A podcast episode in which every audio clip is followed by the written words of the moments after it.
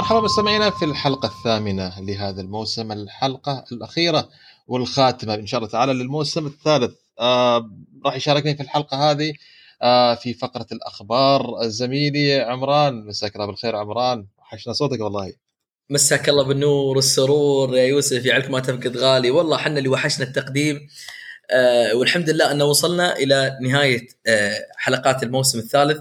والحمد لله الموسم الثالث أحدث نقلة نوعية آه في حلقات الاب شات وإن شاء الله آه من موسم إلى موسم والبودكاست في تقدم وفي تميز الشكر أيضا موصول للجميع من تعاون معنا وضيوفنا آه، في هذا الموسم. ما أريد أذكر أي اسم بحيث إني ما أنسى أحد لكن شكر موصولهم للأمانة على الإضافة القيمة جدا اللي قدموها للاب شات بالخاص والمستمعين. اب شات بالعموم. كانت عمران مواضيع كانت مثرية جدا وحوارات كانت أعتقد أيضا حوارات جدا جدا جميلة في مختلف المجالات المختصة بعالم الطيران. نعم هذا الموسم تميز بتنوع كبير الحمد لله في في المواضيع وقدرنا أن آه نكون آه يعني برنامج أكثر تعمقا في المجالات هذه. آه الحمد لله كان عندنا ضيوف آه عندهم كفاءات وخبرات عالية آه حنا وياهم حنا وضيوفنا ومستمعينا. كلنا يد بيد آه نكمل بعض عشان إن آه نصنع نجاح هذا البودكاست واللهم لك الحمد آه مستمعينا حقيقة يعني لهم شكر كبير ولهم فضل كبير بعد الله سبحانه وتعالى في وصولنا اللي آه لما وصلنا عليه في في هذه آه الفترة. الحمد لله. ومستمعينا ما راح نختم الموسم هذا إلا أيضا بمقابلة جدا شيقة مع ضيف جدا مميز وموضوع عمران موضوع مميز جدا أعتقد هو الظاهرة حاليا في منطقة الخليج. خلوكم معنا بعد فقره الأخبار إن شاء الله تعالى راح نكون معكم مع مقابلة جدا شيقة مع الأخ والأستاذ محمد البصراوي. وموضوع جدا شيق متعلق بظاهرة الويز إير أو زي ما قال عبده آه ظاهرة الكرسي آه بيورو بيورو واحد. آه مستمعينا الحلقة هذه أو دائما زي ما أقول لكم لا تنسوا تتابعونا على حساباتنا وعلى تويتر وإنستغرام. وأيضا تستمع البودكاست على جميع منصات البودكاست. حلقة اليوم من أعداد فريق الأعداد الرهيب محمد ميثة أروى وعبد الرحمن. فاصل سريع مستمعينا ونبدأ معكم فقرة الأخبار. خلوكم على السمع مرحبا مستمعينا في الفقرة الأولى فقرة الأخبار. طبعا أهم الأخبار اللي نحب نفتتح فيها الفقرة هذه هو أن تم إغلاق باب التقديم إلى فريق أب شات عندنا أسماء الأمانة ما شاء الله عمران شفنا الأسماء وإمكانياتها آه وال CVs اللي وصلتنا للأمانة الأسماء يعني درجة عالية آه من الخبرة والتمكن في قطاع الطيران. بإذن الله تعالى آه راح نتواصل مع من نختارهم. بحيث أن ينضموا إلينا كفريق إلى آب شات ونستمر في تقديم وتطوير المحتوى لمتابعينا الكرام. عمران خلينا نبدأ أول خبر طبعا أبدأ دائما أخبار أخبار السلطنة إذا تسمعوا لي. الخبر عمران المهم جدا لانضمام طيران عماني إلى تحالف وان وورلد آه للطيران حيث أعلن طيران عماني انضمامه إلى تحالف وان وورلد للطيران مما سيعزز من مكانه التحالف الرائدة في منطقة الشرق الأوسط. وقد تم انتخاب الطيران العماني الناقل الوطني لسلطنة عمان الذي يتخذ من مطار مسقط الدولي مركزا لعملياته كعضو في تحالف وان وورلد في الدوحة من قبل مجلس محافظي تحالف شركات الطيران العالمي والذي يتألف من الرؤساء التنفيذيين لجميع شركات الطيران وأعتقد نقلة مهمة جدا في تاريخ الطيران العماني والطيران في السلطنة من انضمام الطيران العماني إلى هذا التحالف الكبير. أول شيء نبارك للأخوة العمانيين. حقيقة هذه خطوة غير مستغربة. الطيران العماني في الفترة الماضية بعد كورونا قاعد يحقق نجاحات وقاعد يثبت هذا الأمر بالأرقام. تطور جودة الخدمات تطور الأسطول أيضا اللي قاعدين نشوفه في في الطيران العماني حقيقة قاعد يوصل إلى يعني مستويات غير مسبوقة في تاريخ الطيران العماني، الطيران العماني الحين مثل ما قلت أصبح في تحالف ون وولد، هذا التحالف يعني من أقوى التحالفات العالمية في الطيران. يضم أهم شركات الطيران عندنا في الشرق الأوسط يعني إحنا نتكلم عن الخطوط الجوية القطرية الخطوط الجوية الملكية الأردنية الخطوط الجوية المغربية الحين عندك الطيران العماني عندك ال British Airways عندك عندك يعني أسامي American Airlines آه عندك أسامي جدا قوية. ماليزيا صحيح. نعم ف بلا شك يعني الطيران العماني وجوده في هذا التحالف آه راح يعزز أول شيء من مكانته كطيران عماني يعزز من آه ال home base ماله مطار مسقط كوجهة عالمية آه، يعني بتكون أيضا من الوجهات المهمة لل connection flights خصوصا بين الشرق والغرب وأتمنى كل التوفيق حقيقة للاخوه في الطيران العماني وهذه خطوة إن شاء الله راح تتبعها آه، نجاحات كبيرة بإذن الله. بإذن الله بإذن الله تعالى. وخلينا أيضا عمران ننتقل إلى واحد من أهم الأخبار أيضا آه، وإعلان جوائز Skytrax لهذا العام. مطار مسقط الدولي حصد جائزة أفضل موظفي مطار في الشرق الأوسط آه، تهاني لزملائي في آه، مطار آه، مسقط. للعام وللعام الثاني على التوالي مطار حمد الدولي أفضل مطار بالعالم. نتيجة جدا قوية وجدا مهمة يحققها مطار حمد وبالذات وهو مقبل على على كأس العالم لهذا العام. مطار الدمام أفضل مطار إقليمي بالشرق الأوسط ومطار البحرين أفضل مطار جديد بالعالم. ومطار الملك خالد الدولي حصل على جائزة أفضل مطار في معدل النمو والتطور بالبركة لجميع المطارات آه، في دول الخليج وعلى الأرقام والإنجازات الرهيبة والجميلة جدا اللي جالسين نحققها كلنا. آه الحمد لله. آه أول شيء يعني آه عندنا المطارات في دول الخليج. اللهم لك الحمد بشكل عام على مستوى عالي من الخدمات. إذا أنت تقارنها يعني بالأعوام الماضية فإحنا نتكلم عن تطور كبير. قبل ما نتكلم عن التطور خلينا نمسك المطار الأفضل في العالم اللي هو مطار حمد. مطار حمد آه حقق اللقب هذا لأول مرة العام في 2021 آه وحققت أيضا الخطوط الجويه القطريه آه جائزة أفضل طيران في العالم لعام لعام 2021 آه مطار حمد يعني من أكثر المطارات من أحدث المطارات هنا في المنطقة. يعني حصل على جوائز كبيرة في جودة الخدمات في حركة المسافرين أحد المطارات المهمة. إحنا نقدر نسميها aviation hubs أو مراكز الطيران الكبيرة عندنا في على مستوى العالم, على مستوى العالم لا شك. فالمطار هذا قدر يعني قدر يقصي أحد أهم المطارات مطار سنغافورة مطار اللي هو مطار تشانجي مطار طوكيو هانيدا مطار إنشون. فيعني إحنا نتكلم انه غلب يعني شيء من أهم المطارات آه، في العالم. آه، إذا جينا على أحد أهم الألقاب الثانية اللي أنا عن نفسي جدا فخور فيها آه، مطار البحرين. مطار البحرين حقيقة أنت تتكلم على مطار يعني كان في في منتصف القائمة في السبعينات أو الثمانينات أتكلم على الترتيب وقفز يعني قفزة رهيبة. يعني آه، المبنى افتتح في في يناير 2021 آه، لكن أيضا في تقييم 21 ما كان بذاك التقييم آه، يعني العالي. لكن السنة هذه أحدث فارق جدا كبير. مطار البحرين أصبح ينافس بقوة. نحن الحمد لله في دول الخليج يعني أصبحنا يعني أصبح لدى مطاراتنا ثقل كبير على مستوى العالم. أنت تتكلم آه، أصبحت تنافس المطارات الكبيرة مطار فرانكفورت مطار هيثرو مطار شارل دي جول آه، حي أيضا حتى ممكن تتغلب عليها عندنا في الخليج مطار مسقط الجديد عندنا مطار الملك عبد العزيز في جدة. آه، مطار الملك خالد أيضا في الرياض السعودية نعم تشهد أيضا تحول كبير كبير جدا في في في في عالم المطار في في جودة المطارات في في البنية التحتية للمطارات. آه، قاعدة تسير وجهات إلى مختلف دول العالم من الشرق إلى الغرب. ومثل ما قلنا يعني حتى انضمام الطيران العماني إلى ون وورلد أيضا سيعزز من مطار مسقط. وراح إن شاء الله إنه نشهد تطور كبير لمطار مسقط تطور غير مسبوق. سامحني أخذت منك الكلام لكن الخبر هذا يعني أنا أشوفه من الاخبار اللي يجب أن يلقى لها الأهمية. آه، بسبب أن أيضا نحن عندنا في الخليج نتعرض أحيانا لنقد مستمر في جودة الخدمات، نحن هني نبغى نثبت إن لا هذا العكس. آه، إحنا مهما الناس بحثت في في في بعض الأمور لكن إذا تكلمنا بلغة الأرقام لغة الأرقام لا تكذب. آه، والارقام قدام عيني. وهذه وهذه هذه نقطة مهمة جدا. أمران نتكلم فيها دائما اللي ينقد المطارات في الخليج.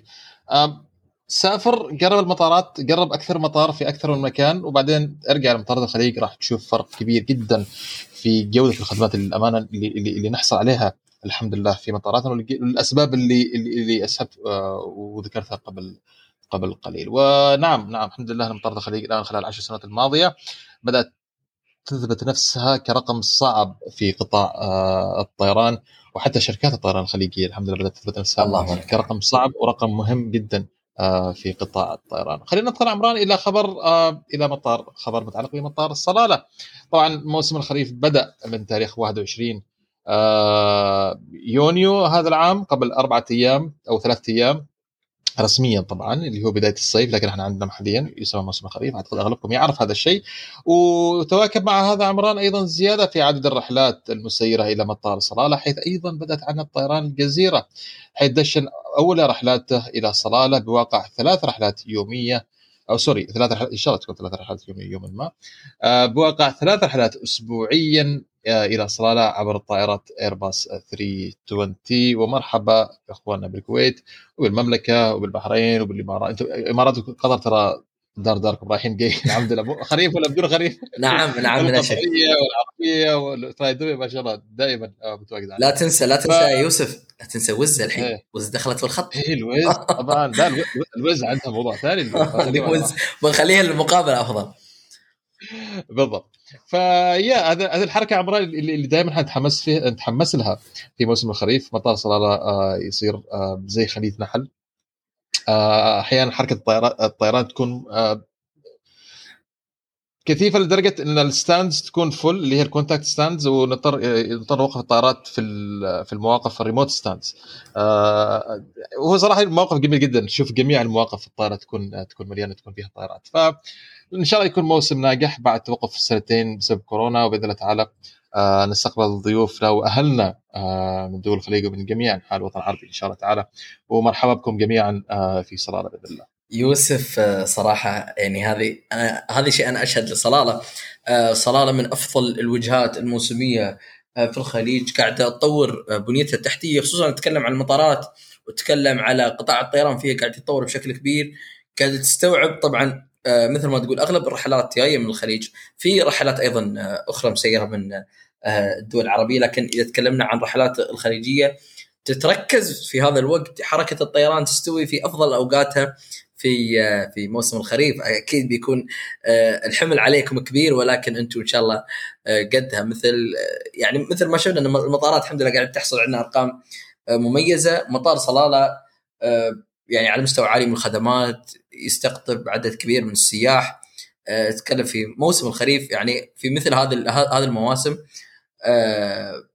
حركة طيران كبيرة تقابلها أيضا جودة عالية في الخدمات. ف إن شاء الله يعني هالسنة بيكون يعني إحنا متفائلين بإذن الله بي بيكون موسم ناجح موسم خريفي آه بالامتياز. طبعا آه بالذات إحنا عندنا في الخليج إحنا أنتم تسمونه خريف بس إحنا عندنا صلالة مصيف يعني.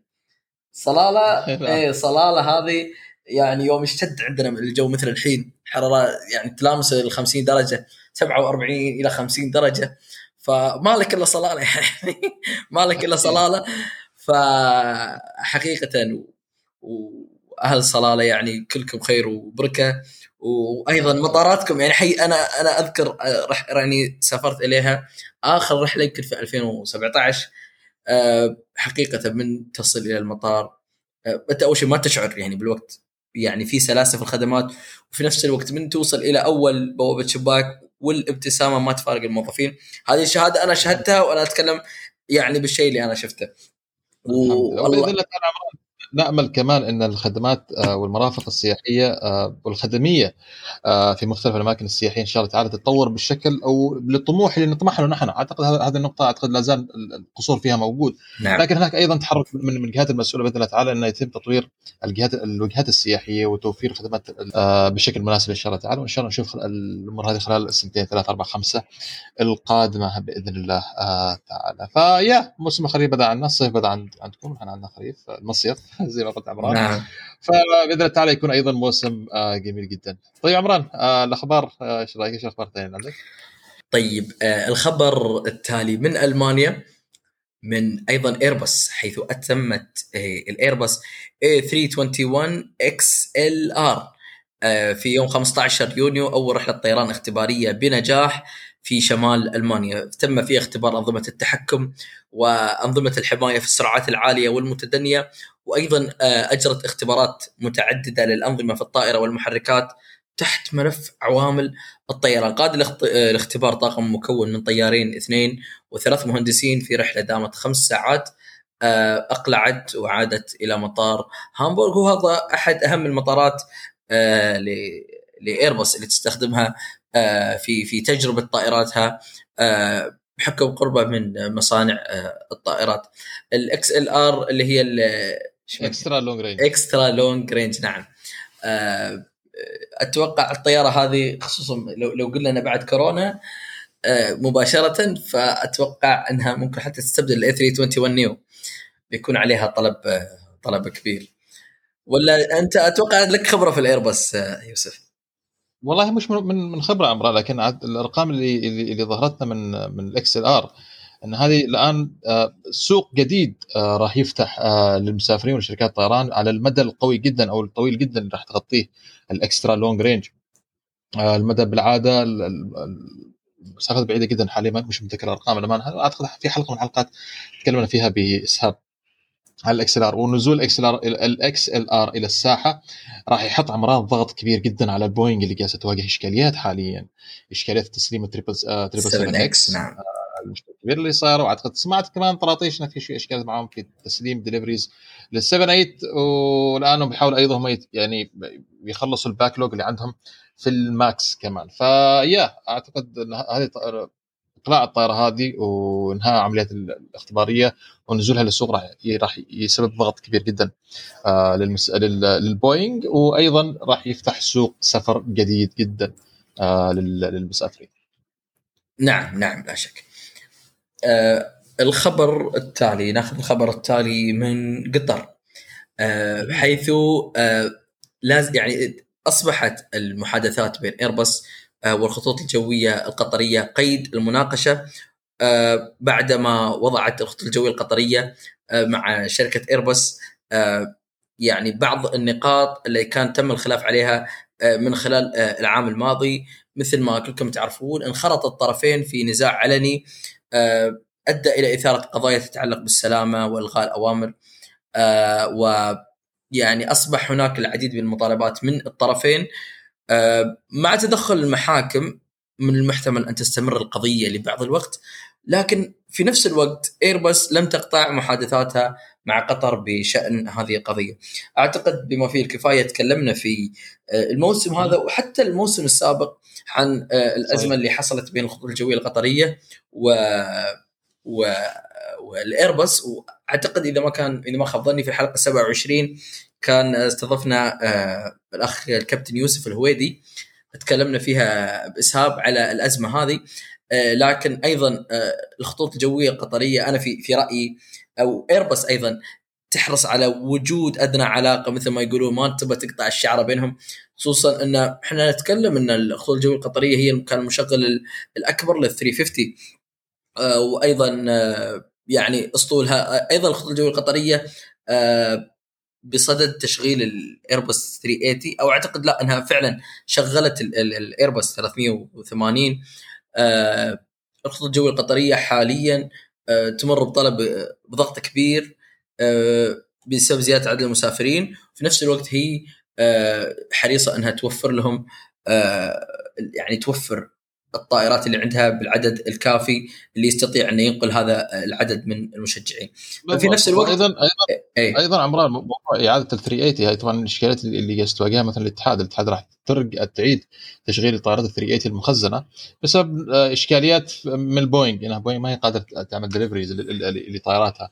آه فراح يضطر انهم يرجعوا تشغيل طائرات الايرباص آه 380 آه هذا الاتحاد وأعتقد يمكن الحاله الاماراتيه كمان. شفت خبر أنا كان للرئيس التنفيذي آه لطيران الإمارات إنهم راح يضطروا إنهم يشغلوا آه طائرات 380 وكمان راح يتم يعني راح يتوجهوا الحين شوف الآن بسبب آه، تأخر بوينغ في ال triple 7 X آه الإماراتية جالسين يدرسوا بجدية تامة إنهم يحولوا إلى ال 350 350 نعم. إيه. بالضبط. وأيضا النقطة اللي ذكرتها عمران في الخبر الأخير انه مع كل الاشكاليات اللي صايرة مع ما بين القطرية والايرباص النقاشات لا زالت موجودة التواصل لا زال موجود. ما يصير انه يقطعوا التواصل. ترى هي شركة كبيرة وهي شركة كبيرة. آه، مهما صار الكل محتاج البعض خلاف شيء ولكن ما يتم ما يقطع الشعره آه، اللي بينهم. وإن شاء الله تعالى تكون النتيجه في كل حال هي في صالح الجميع. آه، كل حال إن شاء الله. يوسف لا, لا تنسى المثل اللي كنا دائما نرد ونكرر يقول لك لا تحط بيضك كله في سلة واحدة هو هذا هو الشيء يعني أنت الحين مهما تأزمت مع شركة أنت تأزمت مع ايرباص أتكلم مع مصنع manufacturer أيضا قد تواجهك نفس الإشكالية مع المصنع الآخر. أنت تتكلم على يعني أنت حاليا ما بين جهتين فقط. آه في في يعني إذا تكلمنا على ال commercial عندك الايرباص والبوينغ. فممكن تفاقم المشكلة مع الايرباص آه قد يؤثر سلبا خصوصا آه في مثل الأوقات اللي قاعد تشد الضغط على البوينغ في في تسليم الطائرات وكذا فأعتقد أن شركات الطيران يجب أنها تبقي علاقة جيدة مع كلا المصنعين القضايا هذه واردة ولكن أيضا آه، يمكن تجاوزها بأقل خسائر ممكنة. بإذن الله بإذن الله. نعم. طيب, آه، طيب. الخبر التالي الخبر التالي أنا والله يعني هذه ملكة الساحة حاليا الوز اير يعني الويز إير والإيرباص يتعاونان لتشغيل طائرات تعمل بوقود الهيدروجين. حيث أبرمت شركة الويز إير مذكرة تفاهم مع الإيرباص لاكتشاف إمكانات تشغيل آه، طائرات تعمل بوقود الهيدروجين. وتقوم ويز إير بموجب هذه الاتفاقية بدراسة إمكانية تسيير رحلاتها بالاعتماد على وقود الهيدروجين مع ضمان الكفاءة العالية والتكلفة المنخفضة مما يتيح للشركة فهما أعمق حول التأثيرات الإيجابية التي يقدمها تشغيل هذا النوع من الطائرات على نموذج عملها في المستقبل. آه، يعني أنا مثل ما أنا اللي أشوفه وجهة نظري أن خصوصا مع أزمة الوقود العالمية يجب إن يكون في هناك حلول أكثر استدامة وحلول أكثر اقتصادية. وهذا أنت يعني خصوصا مشغل مثل ويز إير آه، من اكبر أشهر الأسامي في الفترة الحالية أنا أتكلم آه، من شركات المشغل الطيران الاقتصادي. فيا ستواجه تحدي كبير في أزمة الوقود هذه. أزمة الوقود ستأثر على كل شركات الطيران. لكن أنت كشركة طيران اقتصادي كيف تقدر آه، تحافظ على آه، يعني تقلل التكاليف اللي عليك بانك تبحث في الحلول هذه البديله وحل الوز اير آه، مع أو المناقشات اللي قاعدة تصير مع الايربس أنا أشوفها بتكون إن شاء الله مثمرة جدا وصالح الوز اير وفي صالح ال1 يورو بعد. اللي على الكرسي. طبعا عمران انت أنت كشركة طيران لما توصل يعني مواصيل قوية في السوق يبدأ يصير لك الحق إنك تتواصل مع شركة طيران بحيث إن هناك تبدأ تنسق معهم لإنتاج شركات لإنتاج طائرات مناسبة أكثر لمستقبل القطاع. وهذا اللي نشوفه الآن مع ويزير شفنا مع ايرباص شفنا مع بوينغ هذا شيء طبيعي جدا. آه نشوف آه كل شركات طيران إنها تتحاور مع شركات الطيران. شركة الطيران تتحاور مع الشركة المصنعة للطائرات بحيث يتم تطوير آه الطائرات آه بشكل آه، بشكل مناسب. وزي ما ذكرت أعتقد البترول آه، مهم مهم جدا آه، في قطاع الطيران والأزمة الحالية اللي اللي صايرة. من قبل هذه ومثلا الشركات مثل الاتحاد وغيرها توجهت خلاص نحو ال sustainable fuel إيه، تتوجه نحو ال sustainable fuel لأن أيضا يعني أقل أقل تكلفة من ال jet fuel الحالي. ف يعني أنا أعتقد كل الشركات الحين بتشوفها إذا استمرت الأزمة أغلب الشركات بتصير تتوجه نحو مثل هذه الحلول حلول المستدامة. وعلى طار الأزمة عمران في أزمة يعني أشهر من نار على علم صايرة حاليا. آه في واحد من أشهر مطارات العالم مطار لندن هيثرو. آه تواجه واحدة من أكبر آه الازمات آه فيما يتعلق بفشل كارثي بنظام الأمتعة اللي أدى إلى تكدس الحقائب. في تفاصيل الخبر عمران المشكلة اللي جالسين يواجهوها في مطار لندن هيثرو في مطارات كثيرة هي نقص العمالة. نقص العمالة اللي صار من إيش؟ صار بسبب كورونا. كورونا. حينما تم التخلص وتسريح عمالة المطار الموظفين. وحتى ذكرنا إن مع عودة الحركة راح تصير هناك إشكالية ثانية إن أنت عندك طلب عالي لكن ما عندك الطاقم يكفي اللي يتعامل مع هذا الطلب. وهذا الآن اللي جالسين نشوفه هذا واحد الأمثلة خلينا نقول اللي جالسين نشوفها الإشكال الكبير اللي صار في تكدس الأمتعة وتاخر وصولها يعني البعض يقول لك تأخرت آه تاخر في تسليم بعض الشنط عمران إلى 12 ساعة. أوه. وأعتبر إشكالية كبيرة جدا وقبلها بفترة شفنا أيضا إشكالية شبه ماثله في مطار دبلن آه واللي يعتبر أيضا واحد من كبار المطارات بالعكس يعني في مطارات كثير تستشيرهم في إدارة المطارات آه فلما نشوف الإشكالية اللي تصير عندهم نقارب أنفسنا أعتقد أيضا هذا الشيء يخليني أنا أفتخر إن إن إن, إن بمطاراتنا الخليجية آه ومستوى أدائنا القوي جدا آه للأمانة. آه حقيقة مثل ما قلت إن هي ترجع أيضا لحسن الإدارة خصوصا آه فترة كورونا كانت عصيبة على الجميع والشركات أو المطارات بشكل عام تبغى تقلل من التكاليف اللي عليها لكن تقليل التكاليف لابد ما يكون على حساب الموظفين اللي هم أصلا آه، هم المشغل الأساسي لهذا المطار.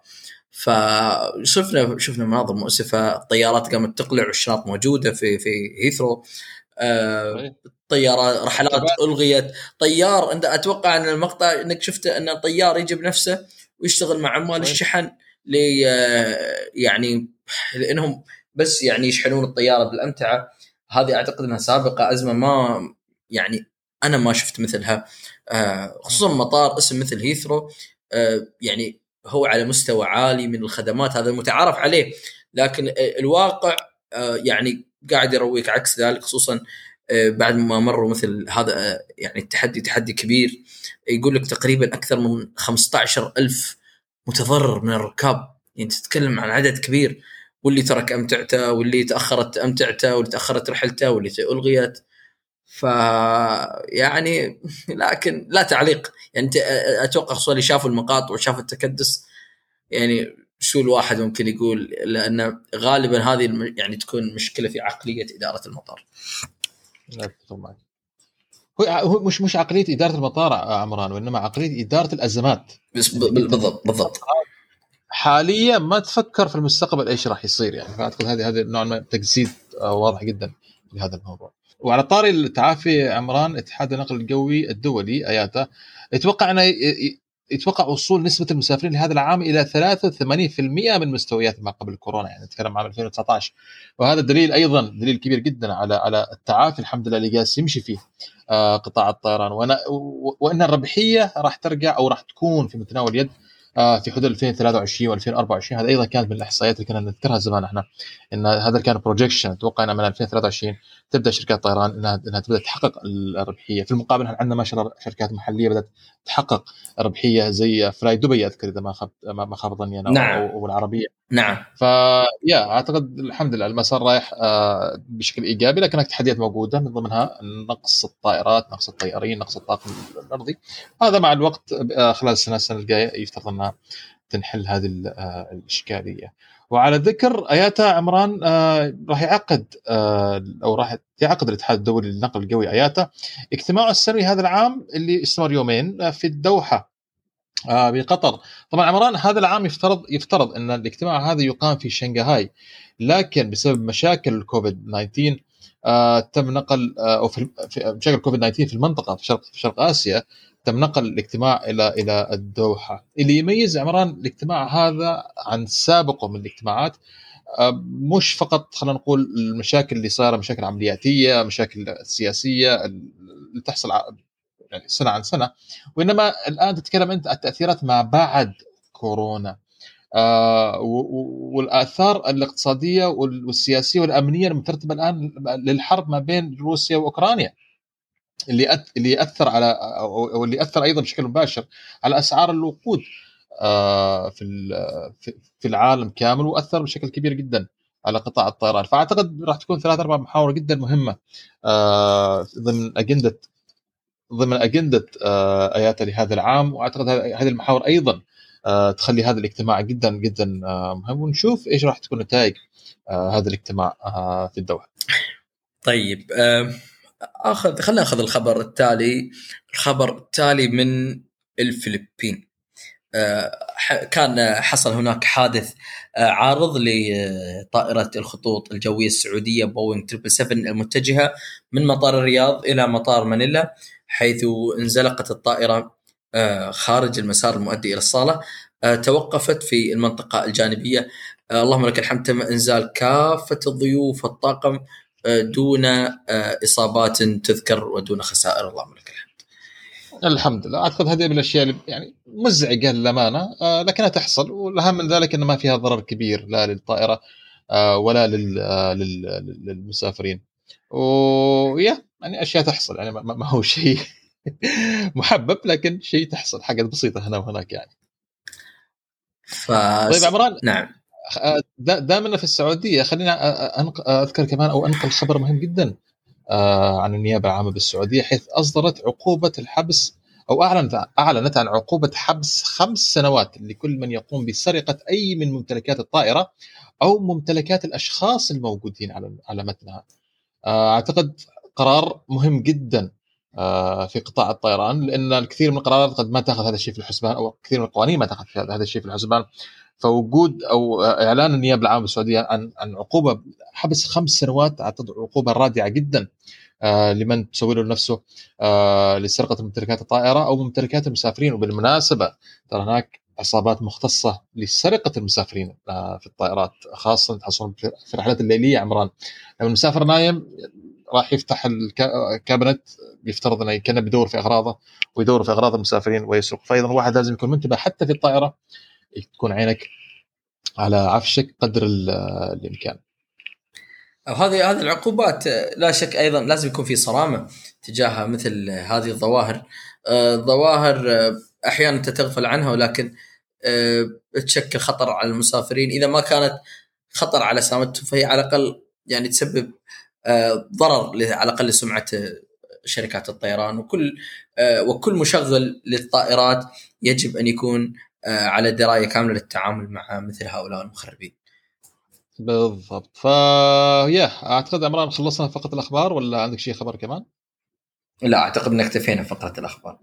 طيب طيب طيب مستمعينا فاصل سريع ونرجع لكم إلى المقابلة الشيقة جدا فخلوكم على السمع.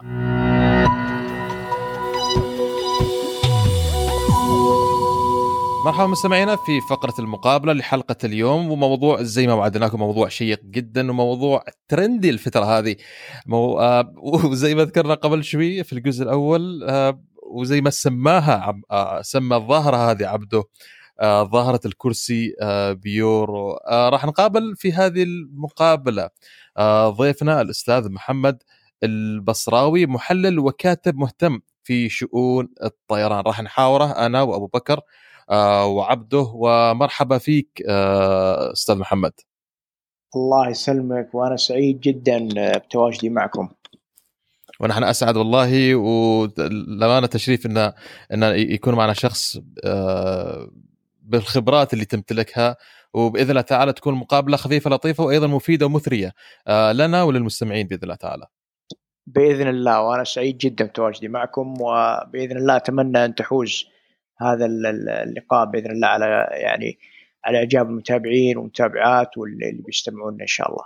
بإذن الله تعالى. طيب أخي محمد إحنا بالعادة دائما نحب نبدأ بالتعريف الضيف وأيضا بلسان الضيف، فإذا تتكرم وتعرف تعرف المتابعين والمستمعين على محمد البصراوي وخبراتك في مجال الطيران. شكرا لك أخوي يوسف، طبعا أنا من من أكثر المعجبين في مجال الطيران يعني على مستوى عائلتي الكريمة. يعني أنا ماني غريب عن مجال الطيران. أنا والدي كان يعمل في في في مجال الطيران ولكن من ضمن إخواني أنا كنت الوحيد اللي مهتم في مجال الطيران. تتحدث في في عملية عملي في مجال الطيران. هذا الشغف قادني لدخول عالم الإعلام في في مجال الطيران عن طريق حساب بسيط كان في تويتر ولاقى ولله الحمد يعني متابعة كبيرة وتفاعل كبير في تلك الأثناء. بعدين عرضوا علي الشباب في تحية لهم جميعا إخواني في مجموعة الشاقة على الطيران كانت نعم. فرصة صريحة. إي نعم مجموعة الشاقة على الطيران صراحة هم تبنوني وعرضوا علي إني أنضم لهم. بالفعل انضميت لهم من عام 2019 تقريبا الآن لي حوالي أربع سنوات. ومن ضمن ومن بعدها يعني أنا الآن في في منصب إداري في المجموعة وأنا مسؤول عن العلاقات العامة. كل ما يخص أي علاقات عامة وأي علاقات مع الشركاء لدينا في المجموعة أنا المسؤول عنها في في المجموعة. بالاضافه إلى ذلك آه، لي الحمد لله كتابات ومقالات مختلفة في مجال الطيران بدأت فيها في عام 2019 تقريبا أو 18 بدأت في مقال بسيط ولله الحمد لقى يعني إعجاب من المتابعين والقراء في تلك الأثناء وبديت منها في مقال تقريبا شهري أناقش فيه مواضيع مختلفة في مجال الطيران على مستوى العالم العربي عموما. ونحن من أشد متابعينك أستاذ محمد في مقالاتك وتغريداتك بالذات في تويتر. يعني انت من القامات من القامات الإعلامية اللي فعلا تحليلها دائما صائب وتحليلها دائما في مكانه. ومثل ما ومثل ما ذكر آه، كابتن بدل فوزان في أحد الاستضافات إنه صار في عالم التخصص هو اعلام إعلام طيران يعني إعلام في مجال الطيران. فأنت من رو... أتوقع من الرواد في هذا المجال وكل التوفيق لك إن شاء الله. ونحن من الناس اللي متابعينك وراح نتابعك إن شاء الله مستقبلا. الله يسلمك. وبالفعل يعني هذا المجال الإعلام المختص في الطيران. سواء في الطيران أو غيره دائما يكون آه، له له وزنه في الإعلامي أكيد. أكثر من أي إعلام آخر. يعني حتى تحدثنا مثلا عن الجانب الطبي على سبيل المثال بالضبط. دائما الإعلام المختص هو يكون مرجع لنا إحنا ما أطباء ولكن بالضبط. المرجع آه، لأي شخص يبغى يتأكد هل المعلومة هذه صحيحة أو خاطئة هو مجال الإعلام المختص. مثل ما مثل ما عندنا إعلام رياضي وإعلام آه، سياسي وإلى آخره صرنا الآن نشوف في الفترة الأخيرة إعلام في مجال إعلام طيران أو إعلام في مجال الطيران وأنتم من أتوقع من الرواد أو من من من المبتدئين في هذا في هذا الجانب وحتى ممكن يعني في القريب العاجل نشوفه في تخصص في يعني في الجامعات والكليات اللي تخص عالم الطيران. صحيح صحيح والمجموعة صراحة هي كانت أول مجموعة في إعلامية على مستوى العالم فعلا. العربي مختصة في إعلام الطيران. بدأت يعني الشباب اللي أنا معي هم طيارين ومهندسي صيانة و ومضيفين جويين وكثير منهم مختصين في مجال أيضا سلامة الطيران. فأنا يعني آه، إن كان لي خبرة في المجال فهي حقيقة آه، انعكاس عن من هم في المجموعة. يعني أنا ما أعمل في مجال الطيران كعمل رئيسي ولكن آه، كل ما املكه من من معلومات في مجال الطيران هي انعكاس من اللي أنا أتعلمه من الشباب اللي في المجموعة. ما عليكم زود آه، اخ محمد والكابتن بدر والجميع آه، طاقم آه، فريق عشاق عالم الطيران طبعا كابتن أخي محمد طبعا كانت حلقة شيقة جدا مع الكابتن بدر في رمضان الماضي كانت الحلقة الثانية من برنامجنا 30 ألف قدم اللي نعرضه في رمضان بالتعاون مع أبو ظبي افيشن أعتقد الحلقة كانت جميلة جدا واستمتعنا الأمانة بالسهرة مع الكابتن بدر. طيب اخ محمد زي ما اتفقنا ان موضوع الحلقة هذه نتكلم عن الظاهرة الحالية ظاهرة آه ويز اير آه اللي منتشرة بشكل أعتقد قوي حتى قد يكون بشكل غير معتاد عليه آه عندنا نحن في الوطن العربي وبالذات آه في منطقة الخليج العربي. طبعا الويز اير الكل يعرف أو الآن أعتقد من الثقافه المنتشرة إنها تعتبر من ضمن آه، شركات الطيران الاقتصادي لكن أيضا نحن نعرف كمختصين إن الطيران الاقتصادي أيضا هناك فيها فئات. آه فإذا نصنف الويز إير كابتن آه وهل هي من ضمن آه، فقط ك low cost carriers ولا هناك أيضا sub آه categories آه تكون آه والويز إير من ضمن هذه ال sub categories؟ سؤال جميل جدا أخوي يوسف طبعا إذا رجعنا ما قبل قبل ما نصنف شركات الطيران الاقتصادية إذا رجعنا للخلف وصنفنا الشركات عموما عندنا اليوم حول العالم ثلاث أنواع شركات اليوم نعم. عندنا نعم. شركة اقتصادية وعندنا شركة طيران اعتيادية وما تعرف بال conventional airline المعروفة حول العالم تقدم مكتمل الخدمات وعندنا نوع من الشركات اللي يعني البعض يسميها بال boutique airline أو الخدمات يعني premium airline أيضا لها اسم آخر اللي هي الشركات اللي تقدم خدمات عادة تكون مميزة أكثر من الشركة الاعتيادية. أمثلة على هذه الشركات فيرجن اتلانتيك أو فيرجن أمريكا تعتبر من من فئة ال boutique airline آه، من من الشركات اللي تقدم خدمات تعتبر مميزة في في جميع درجات السفر اللي موجودة تقدمها الشركة وبعدين نجي على الفئة اللي نعرفها إحنا اللي هي الشركات مكتملة الخدمات أو ال conventional airline شركات الطيران العادية اللي موجودة عندنا في الخليج سواء عندكم مثلا في عمان الطيران العماني آه، خصوص السعودية عندنا في المملكة طيران الإمارات وما إلى ذلك. بعدين نجي على مستوى الشركات الاقتصادية زي ما تفضلت عندنا آه، الشركات اللي موجودة مثلا طيران السلام في عمان، طيران ناس لدينا في المملكة. وأيضا طيران فلاي دبي العربية. فلاي دبي والعربية والجزيرة في الكويت أيضا. فهذه الشركات يتم تقسيمها أيضا إلى قسمين. هناك شركات يسمونها full cost full low cost carrier أو ما تعرف بال يعني باللغة العربية اللي هي شركه طيران اقتصادية بحتة. وهذه الشركة عادة لو ننظر لها من ناحية مثلا آه، نوعية المقاعد أو ننظر لها من ناحية حتى درجات السفر عادة تكون درجة سفر واحدة. يعني ما يكون فيها لا عندهم درجة رجال أعمال أو حتى premium class آه، داخل الطيارة تكون كلها من درجة سياحية واحدة. نفس التوزيع المقاعد ما في أي تقسيم للطيارة تكون كلها درجة واحدة. وهذا نقدر يعني نستخدم عليه كمثال آه، عندنا في السعودية مثلا طيران أديل تعتبر من هذا النوع.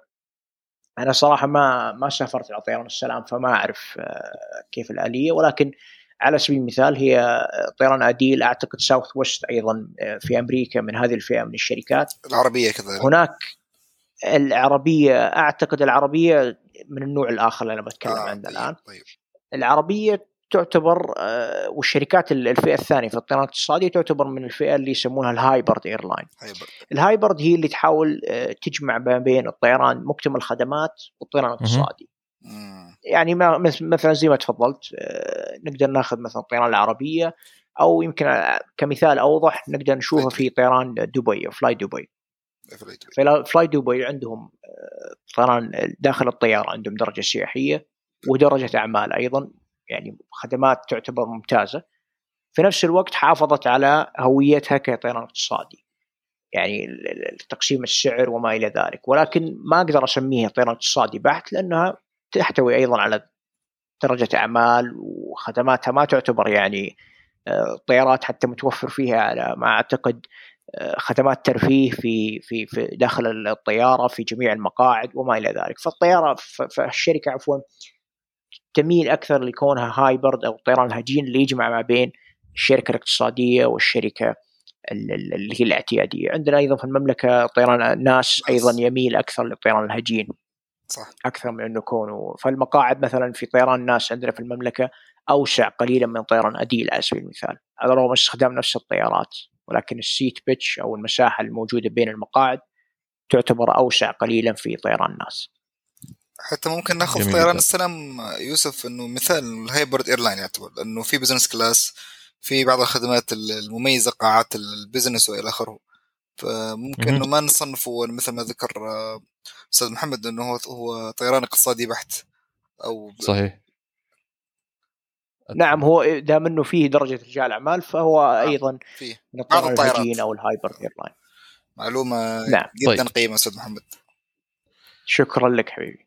طيب أستاذ محمد لا معلش. إذا تسمح لي عبده بس قصدي أيه. طيب بعد تصنيف هذا أستاذ محمد نوصل الآن إلى إلى ويز إير. ويز إير وين تقع في هذا التصنيف اللي ذكرته قبل شوية؟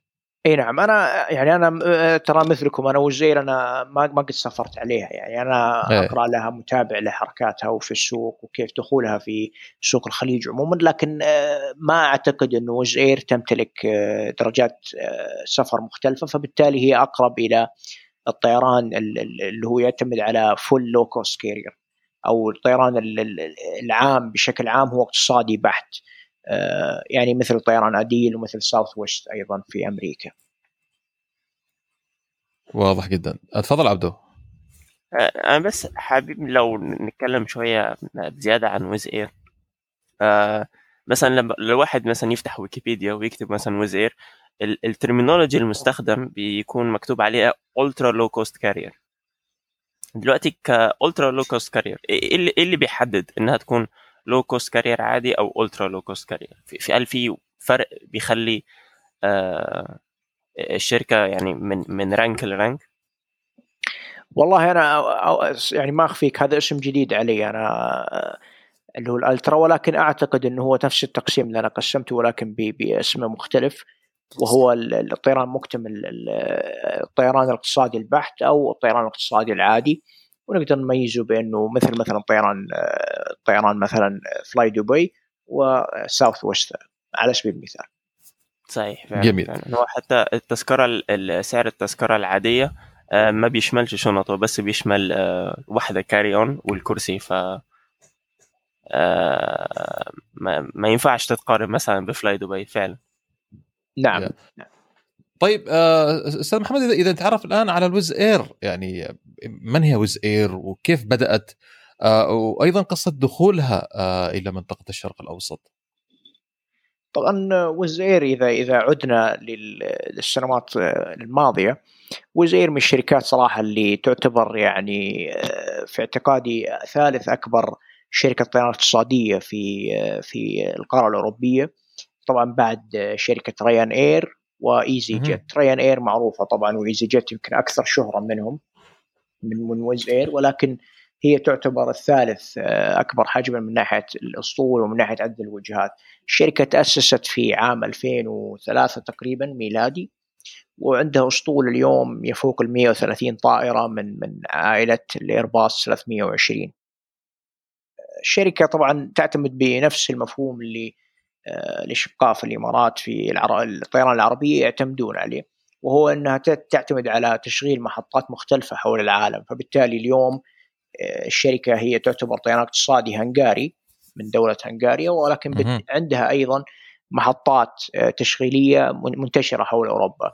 انضمت مؤخرا في عام 2000 أعتقد 20 إلى دولة الإمارات العربية المتحدة واتخذت من مطار أبو ظبي الدولي كمحطة آه، محطة تشغيلية للشركة وعندهم الآن على ما سمعت من رئيس التنفيذي في لقاء له آه، قريب إنه لديهم أربع طائرات تعمل من محطتهم في أبو ظبي ولديهم خطط لزيادة هذه الطائرات للوصول إلى ثمان طائرات خلال الأشهر القليلة المقبلة. آه طيب أخي محمد إذا إذا نروح الآن إلى إلى أسعار ويز إير آه كيف قد تقدر آه ويز إير إنها تبيع تذاكر بهذا الرخص؟ و يعني أسعار جنونية جدا. أذكر في بدايتها أبو سالم كان رحلات صاله أبو ظبي كم؟ 4 ريال؟ تقريبا. 40 ريال سعودي؟ يعني مبالغ؟ يعني ما تصدق إنها إنها مبالغ حقيقية. هذا السؤال الأهم اللي اللي اللي يعود للذهن المهتم في عالم الطيران أستاذ محمد. يعني المستهلك ما بينظر ما بي ما راح يفكر. راح يشوف إنه هذا السعر مناسب له وخلاص. بس نحن اللي مهتمين في عالم الطيران واللي شغالين في القطاع إنه كيف يغطي ال operational cost تبع الرحلة. أو التكلفة التشغيلية. فهل فعلا إنه اللي بيصير يعني هل هو فترة ترويجية أو دعائية نقدر نقول وبعدين راح يرجع إلى ال concept الطبيعي إنه ما راح يبيعوا تذكرة بخسارة أو إنه فعلا إنه يقدروا إنه يكملوا على هذا النهج أو هذا ال business model مالهم إلى إلى سنوات يعني يعني خلاص يكون هذا ال aim مالهم تبع الشركة أو ال vision تبع الشركة. نعم. آه، طبعا هذا سؤال جميل صراحة وأنا يعني آه، أصدقائي أيضا يسألوني بحكم اطلاعي في مجال الطيران واهتمامي فيه فيسألوني هذا السؤال اللي أنا سمعته منكم. آه، طبعا أول شيء خلينا نرجع خلف قليلا. الشركة نفسها كشركة طيران اقتصادية شركات الطيران الاقتصادية عموما حول العالم هي شركات تحقق ربحية أعلى من الشركات الاعتيادية لأنه هيكل التكاليف لدى الشركة يعتبر أقل من من الشركات الاعتيادية. صح.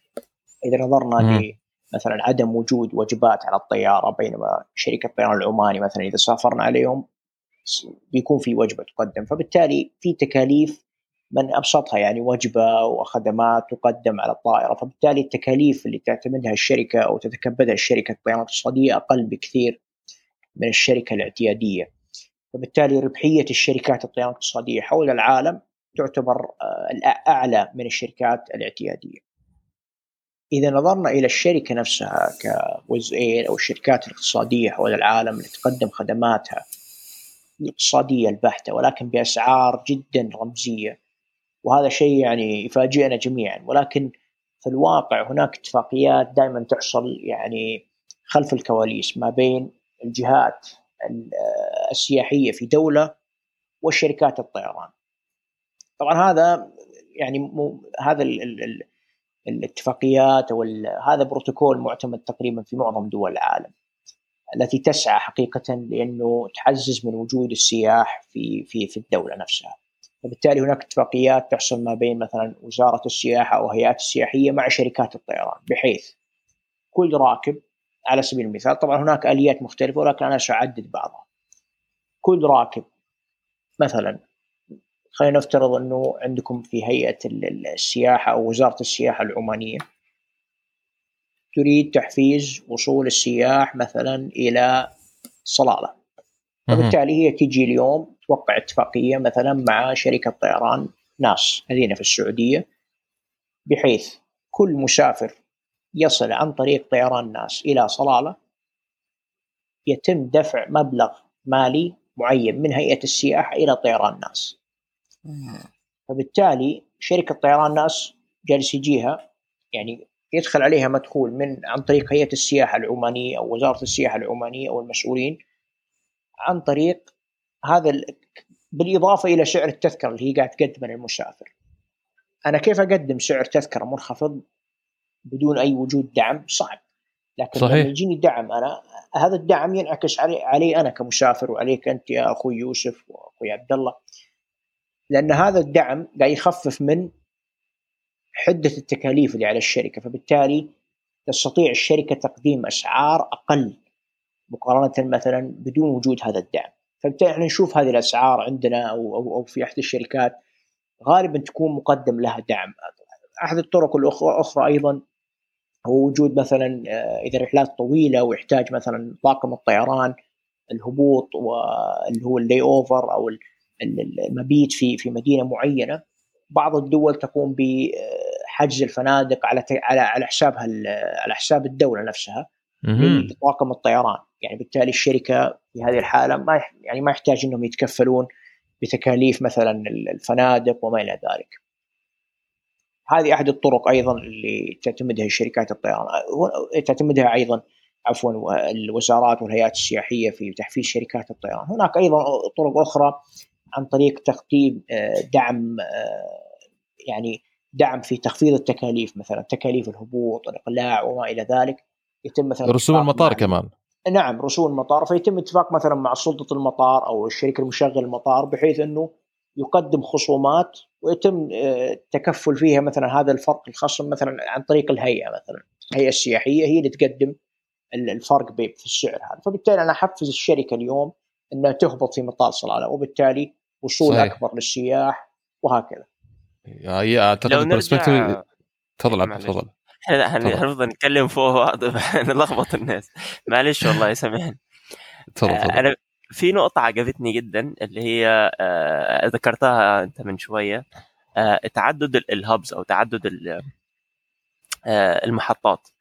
فمثلا دلوقتي لو عندك ويز اير عندها محطة في في في وعندها أبو ظبي لما بيبقى الشركة ال hub بتاعها هو المطار المعين ده برضو بيقلل من مثلا ال fees آه لأن ان ده ال hub بتاعك إن في بينك وبين المطار contract فلما مثلا يكون في connecting flight آه سبيل المثل من من هنغاري للهند فبتطلع طيارة من هنغاريا بتنزل في أبو ظبي بتدفع تكاليف أقل بعدين بياخدوا طيارة تانية connecting من أبو ظبي لحد ال destination النهائي. فتعدد ال hubs زي ما أنت ذكرت ممكن فعلا يكون فايد في في آه، في ال reduction cost الخاص بشركة الطيران.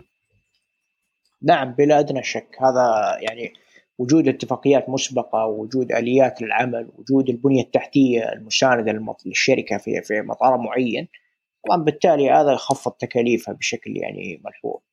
مقارنة مثلا في مطار ما تهبط فيه إلا رحلتين مثلا في الأسبوع مثلا. آه طيب آه أخي محمد أبو سالم قبل شوي كان ذكر مصطلح ال business model ف خلينا نتكلم الآن عن business model تبع الويز اير والشركات المماثلة لها.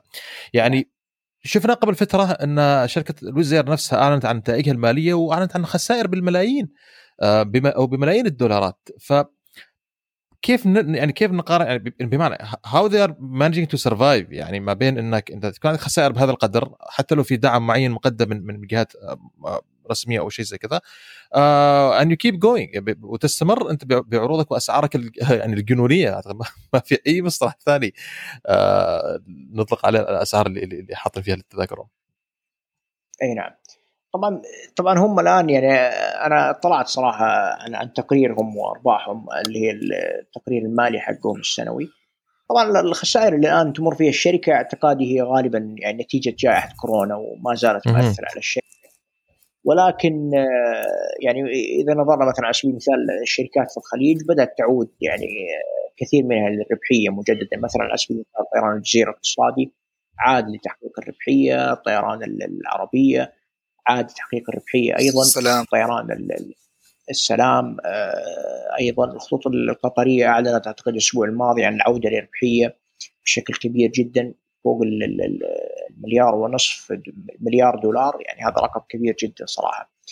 لكن عموما الشركات الاقتصادية مثل ما ذكرت في بداية اللقاء تعتمد حقيقه على هيكل السعر عندهم أقل. يعني بالتالي اليوم الشركة تكلفة كل مقعد في الطائرة اللي هو ال cost per seat في شركة طيران اقتصادية أقل من الشركة الاعتيادية لأنه الطيارة أساسا الطيارات يعني يتم توزيع المقاعد فيها بكثافة عالية أو ما يسمى بال high high density configuration يعني الطائره مثلا الايرباص 320 نجدها في مثلا الطيارات القطرية مثلا نجد فيها 130 مقعد.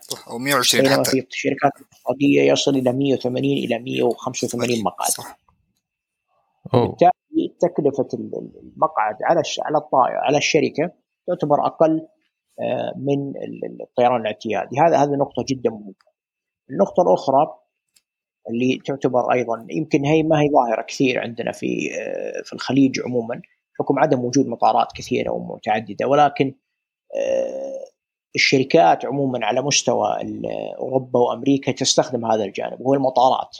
هناك مطارات ثانوية آه، مثلا إذا نظرنا إلى لندن. إلى لندن على سبيل المثال لندن يوجد فيها خمس مطارات لكن الشركات الاقتصادية غالبا نادر إنها تنزل في هيثرو. لندن هيثرو. نجدها في مطارات ثانوية. عندنا مثلا في الخليج الآن جاء على بالي مثال الطيران مثلا في في مطار المكتوم في دبي. يعتبر مطار ثانوي مش زي دبي الأساسي. فبالتالي تكاليف تشغيل الرحلات من مطار المكتوم تعتبر أقل من آه، مطار دبي. على على حسب اعتقادي أيضا. وهنا وهكذا يعني ينطبق المثال حتى على المطارات في في مختلف الدول. آه، لدينا في الخليج طبعا المطارات الثانوية جدا قليلة ما أعتقد في موجود إلا في في دبي تقريبا. ولكن عموما على مستوى العالم تعتمد شركات الطيران الاقتصادية على هذا على هذا على هذه المطارات لأنها أقل حركة جوية فبالتالي إدارة المطار تحفز الشركة للعمل عن طريق المطار بتخفيض تكاليف التشغيل. آه، إذا نظرنا أيضا لجوانب العمليات الأرضية نجد إنه أغلب الشركات الاقتصادية تعتمد على ال remote stand أو ما يعرف بالمواقف الطائرات اللي هي ال parking بدل من الوقوف مثلا على بوابة بالخرطوم أو ال gateway فبالتالي هذه المواقف أو هذه ال remote stand هذا يكون أقل تكلفة في التشغيل من البوابة الاعتيادية. فبالتالي هنا يعني وين كان يعني توفير توفير في هذا الجانب وهذا الجانب يضع الشركة في تكاليف أقل بشكل كبير من الشركة الطيران الاعتيادية. مثل ما ذكرت في البداية الشركات الاقتصاديه هي الأكثر ربحية. يعني مقارنة إذا نظرنا شركات الطيران عموما تعتبر شركات الطيران الاقتصادية أكثر ربحية آه، من الشركات الاعتيادية. كابتن آه, آه، معلش. أستاذ محمد لو نلاحظ شوية في الإحصائيات الخاصة بوز إير بتلاحظ إن عدد المقاعد الشاغرة زاد بنسب خيالية بس في نفس الوقت الخسائر لوز إير متدنية. فيما ذلك أو بمقارنة بذلك آه، شركات الطيران ال low cost ال already established في الخليج آه، بتطلع آه، أرباح. هل ده يعني أو يدل إن على في في نوع من التركيبة أو الفورمولا الخاصة للزبون في الخليج؟ يعني مثلا واحد في أوروبا توقعاته low cost carrier مختلفة عن واحد في الخليج عن عن هيركب إيه الخدمات اللي هتتوفر له؟ إيه إيه ال configuration الخاص بالطائرة؟ هل هو واسع؟ هل هو ضيق؟ فانت في هل لي رأيك مخ الزبون بيختلف من هنا لهنا؟ شوف هذا يعني موضوع حقيقة تسويقي كبير والمختصين في مجال التسويق يعني هم أفضل من يجاوب على هذا السؤال. ولكن بكل تأكيد يعني آه، جانب اختيار العميل يختلف من من ثقافة إلى ثقافة أخرى.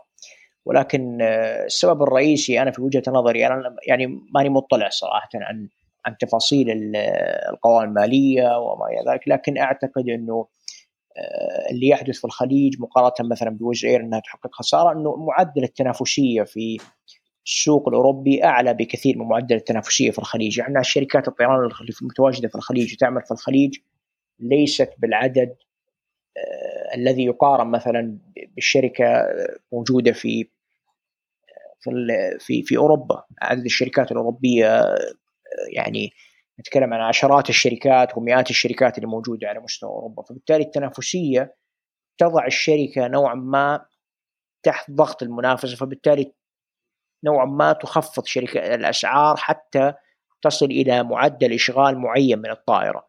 يعني وزير ما راح تس يعني لن تستطيع حقيقة ما يعني أقول بالطريقة العامية ما راح تقدر تشغل آه، طيارة فيها أربع ركاب خمس ركاب غير مجدي نهائيا. فبالتالي هي تخفض أسعارها للوصول إلى معدل إشغال معين لتشغيل الطائرة. سواء هذا يحقق ربحية أو لا يحقق ربحية على الأقل الشركة تعمل على تغطية التكاليف الرئيسية آه، لديها.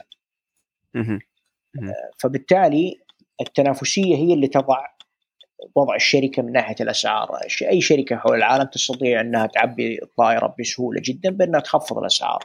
ولكن تخفيض الأسعار هذا لا يعني أنها تحقق تحقق أرباح، يعني أنا ممكن أزيد نسبة المبيعات ولكن زيادة المبيعات هذه ستوازيها أيضا ارتفاع في التكاليف نظرا لأن أنا آه، قاعد أشغل رحلاتي بشكل أكبر.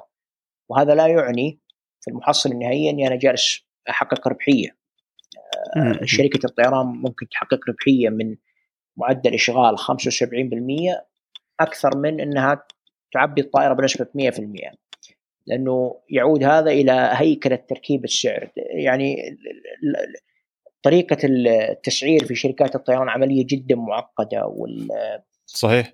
وما يعتمدون عليه مثل ما يقولون الالجوريثم أو الخوارزميات المستخدمة في في في التسعير جدا يعني آه، جدا معقدة بشكل كبير. فبالتالي الشركات دائما تحرص على أنه آلية التسعير تكون على الأقل تغطي لها جانب على على مستوى طبعا الطائرة تغطي لها أول شيء جانب التكاليف. يعني أول مقاعد دائما إحنا لو ننظر إلى أي طائرة ونحجز من الآن مثلا على رحله معينة رحلة معينة بعد مثلا خمس ست شهور من الآن سنجد إنه التكاليف الأسعار منخفضة. هذه التكاليف أو هذه الأسعار الأولية عادة تقوم فيها الشركة بتغطية التكاليف الرئيسية بينما إذا وصلنا إلى أسبوع قبل الرحلة سنجد إنه التكاليف ممكن السعر ممكن وصل إلى أضعاف اللي نحن حجزنا عليه في بداية في قبل ستة أشهر وبالتالي هذه الأسعار هنا تغطي ليس فقط التكاليف فحسب بل أصبحت تغطي الجوانب الربحية للشركه وتكفل لها ربحية الطائرة. آه، أستاذ محمد دائما في ال low cost carrier بتلاقي توجه أحادي للأسطول. آه، كمثال على راين إير اللي في أوروبا عندهم 737 نفس الشيء في ساوث ويست.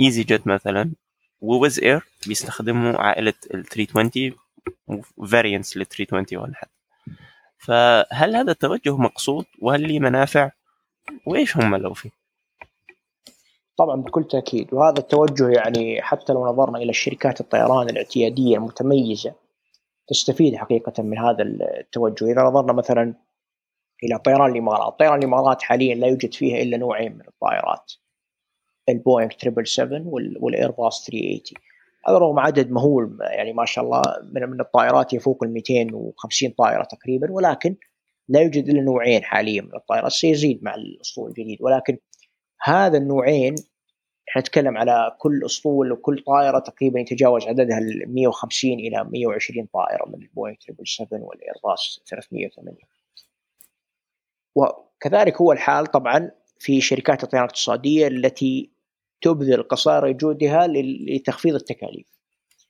وجود نوع واحد من من الطائرات في شركة طيران اقتصادية يكفل لها تكاليف تدريب أقل. لأنه أنا عندي طيارين عندي مهندسي آه، صيانة طائرات عندي آه، عندي مضيفين جويين. هذول كلهم الثلاث أشخاص هذول أو العدد المهول من الموظفين في الشركة كله سيخضع للتدريب وفقا للقوانين الموجودة للتأهيل على استخدام هذه الطائرة سواء قيادتها أو تشغيلها. إذا أنا عندي اليوم 150 طائرة من نوع واحد. تكاليف التدريب علي أنا عشان أوقع مع شركة أكاديمية معينة لتدريب ألف طيارة على نوع واحد من الطائرات. اتفاقيتها يعني بالمنطق ستكون أقل من اتفاقية شخص يريد تدريب مثلا نصف هذا العدد. أكيد. كذلك هو الحال إذا رجعنا حتى لل... لل... يعني إلى ما قبل تشغيل الطائرة. كذلك هو الحال عند الإبرام الاتفاقية يعني إذا نظرنا إلى وجود شركة طيران اقتصادية اليوم تريد تشغيل أو شراء 250 طائرة مثلا. من. من البداية من من من مرحلة حتى التقييم والمفاوضات مع شركة بوينغ أو إيرباص هذه الشركات تحصل على أسعار أقل من اللي تحصل عليها شركات ثانية. في أسعار في شراء الطائرة نفسها لأنه أنا ما قاعد أشتري كمية آه، مثل الشركة اللي تشتري مثلا 30 طائرة أنا قاعد أشتري 200 250 300 طائرة. فبالتالي الاسعار اللي أحصل عليها لكل طائرة تعتبر قد تكون يعني نصف السعر المعلن أو أو أقل من ذلك. وغالبا تكون أقل من الشركات اللي تحصل عليها الشركات الطيران الاعتيادية نظرا للعدد يعني المهول. هذا فيما يخص التدريب ويخص الاسعار، نجي أيضا إلى موضوع عمليات التشغيل أنفسها، يعني شركة الطيران من السهل جدا إنها تشغل نوع واحد، يعني مثلا آه، بكرة حصل في أحد الطائرات عطل فني، أنا أتعامل مع بوينغ أو أتعامل مع ايرباص، حصول قطع الغيار على كميات كبيرة أيضا يكفل لي تكاليف أقل لأنه أنا قاعد أحصل عليها بسعر خاص. أنا اليوم أشغل 200 طائرة طراز بوينغ مثلا. فبالتالي أنا أحصل عليها سعر أقل من اللي يشغل 30 طائرة من هذه الطراز. وهكذا. طبعا فعشان كذا هي يعني كمحصلة نهائية التشغيل أسطول آه، طائرات من نوع واحد خصوصا في فئة الطائرة أو طراز الطائرة. يعني مثلا طائرة من نوع ضيقة البدن. من البديهي حتى الطيران الاعتيادي يعني من النادر جدا إنك تجد طيران اعتيادي يمتلك نوعين من الطائرات في نفس الفئة. يعني طائرة البوينغ 737 من النادر إن تجدها في نفس الشركة موجود عندهم 320 مثلا. صح. والعكس صحيح أيضا. فبالتالي حتى الشركات تحرص حقيقه على إنها تخفض من تكاليف التدريب وما إلى ذلك. حتى في موضوع يعني التدريب وما إلى ذلك اي يجي موضوع أيضا آلية التعامل مع الطائرة. أنا أتكلم على مستوى الشركة مثلا. سهل جدا أن يكون عندي طائرة من نوع معين أعرف أتعامل معها عندي خبرة طويلة في التعامل معها. عشان كذا تجد حتى في زيادة هذه الطائرة في مثلا عمليات توسع من النادر أن الشركة تلاقيها تتجه إلى نوع آخر تستمر في زيادة نفس النوع. يعني شركة مثلا ريان إير ما راح نشوفها يوم من الأيام تمتلك إيرباص 320 في عملية توسع معين نجدها. توقع اتفاقية مثلا مع شركة بوينغ للاستحواذ على 100 150 طائرة إضافية في عمليات الإحلال الطائرات القديمة وما إلى ذلك. فخلاص أصبحت تعتمد كاستراتيجية كخطة أسطول أنه هذا النوع من الطائرات هو النوع الذي يناسبني. أنا هذا البوينغ 737 هي خطة الأسطول لدي.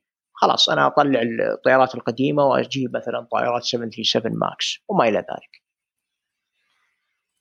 بالضبط. حتى تكاليف الصيانة أستاذ محمد يعني الصيانة بعد ال type rating مال ال license ونفس ما ذكرت ال spare part وقطع الغيار هذه كلها accountable يعني في النهاية.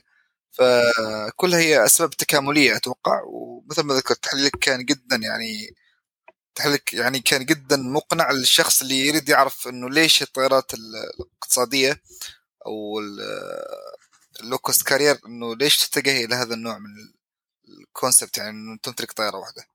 صحيح صحيح. بس عندي سؤال في نظرك أستاذ محمد. يعني إيش هي الأفضل إنه ككونسبت اقتصادي أكثر ال 737 أو 320 أكيد أنت عندك خلفية. والله والله يعني أنا صراحة إنه أغلب أغلب المشغلين الطيران الاقتصادي ياخذ 320 صح؟ نعم. أيه. والله لا هم هم يختلفون صراحة. يعني إذا نظرنا على مستوى الشركات الاقتصادية نجد مثلا ساوث ويست تعتمد على 737 أيه. ريان اير تعتمد على 737 الطيران الاندونيسي لايون اير يعتمد أيضا على 737 فالطائرتين متميزة حقيقه. وأنا سألت أحد الأخوان في إحدى الشركات قبل فترة هو صديق يعمل في شركة طيران آه، كانت عندهم فترة جربوا نوعين من الطائرات في في نفس الأسطول يعني كان لديهم استئجار آه، لطائرة 737 عملت آه، في الأسطول لفترة معينة فبالتالي هم جربوا النوعين. الطائرتين متميزة من ناحية تكاليف تشغيل من ناحية الصرفية في الوقود أو استهلاك الوقود الطائرتين متميزة كل واحدة فيها مميزات عن الأخرى. ولكن أنا في اعتقادي عند اختيار الطائرة يعني آه، تخضع حقيقة أمور كثيرة تحت جانب تحت جانب اختيار الطائرة في الأخير. أمور سياسية يعني يمكن أعطيكم آه، قد تكون سياسية. أعطيكم مثال يعني أنا سمعته من آه، من أحد الأمريكان أعطاني قصة حقيقة جدا طريفة. في في المفاوضات مع شركة لايون اير الكلام هذا في 2014 تقريبا أو 2013 كان عندهم خطة لزيادة الأسطول. وهم كان يعني يعمل في اسطولهم طائرات ال 737 فكان عندهم خطة إنه للعمل على زيادة هذه الطائرات. فبالتالي خاطبوا بوينغ. بوينغ أعطتهم سعر معين. في نفس الوقت يعني هذه بروتوكول أو أسلوب يتعامل فيه جميع الشركات الطيران وهو إنها دخلت شركة ايرباص في المفاوضات لنوعا ما للضغط على بوينغ للحصول على أسعار أفضل. الطريف في الأمر إنه ايرباص عرضت يعني عرض لا يقاوم مثل ما يقولون. فعرضها كان بنفس العدد ولكن قيمة للطائرات جدا أقل من طائرات البوينغ وفي نفس الوقت كان من ضمن العرض المقدم من إيرباص إنها إيرباص ستكفل ستتكفل بالتدريب جميع طيارينها ومضيفينها. عجيب.